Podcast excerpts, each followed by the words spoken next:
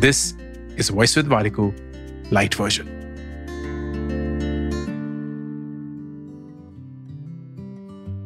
तो एक छोटा सा लड़का एक नाई की दुकान में जाता है और नाई उसी समय अपने दोस्त को बोलता है, यार, ये ना बड़ा ही बेवकूफ़ लड़का है।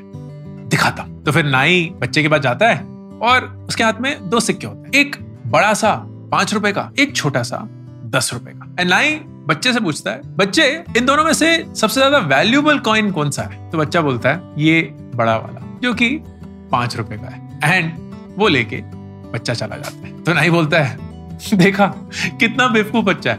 रोज आके मैं उसको यही सेम सवाल पूछता हूँ और हर रोज वो गधों की तरह ये बड़ा सिक्का सिर्फ़ पाँच रुपए का उठा देता है, दस रुपए के सिक्के को नकार कर। दोस्त, बड़ा हैरान कि बच्चा बेवकूफ़ तो नहीं लग रहा था।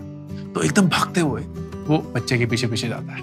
बोलता है, यार, बात बताओगे? तुम शक्ल से तो काफ़ी समझदार लग रहे हो। तो तुम्हें जब ये दो सिक्के मिले, जिसमें क्लियरली एक दस रुपए का सिक्का है और एक पाँच का तो तुमने वो बड़ा पाँच रुपए वाला क्यों चुना? तो बच्चा बोलता है कि जिस दिन मैंने वो छोटा दस रुपए वाला कॉइन चूज़ कर लिया, ये गेम वहीं रुक जाएगी। ये ज़िंदगी की समझदारी है।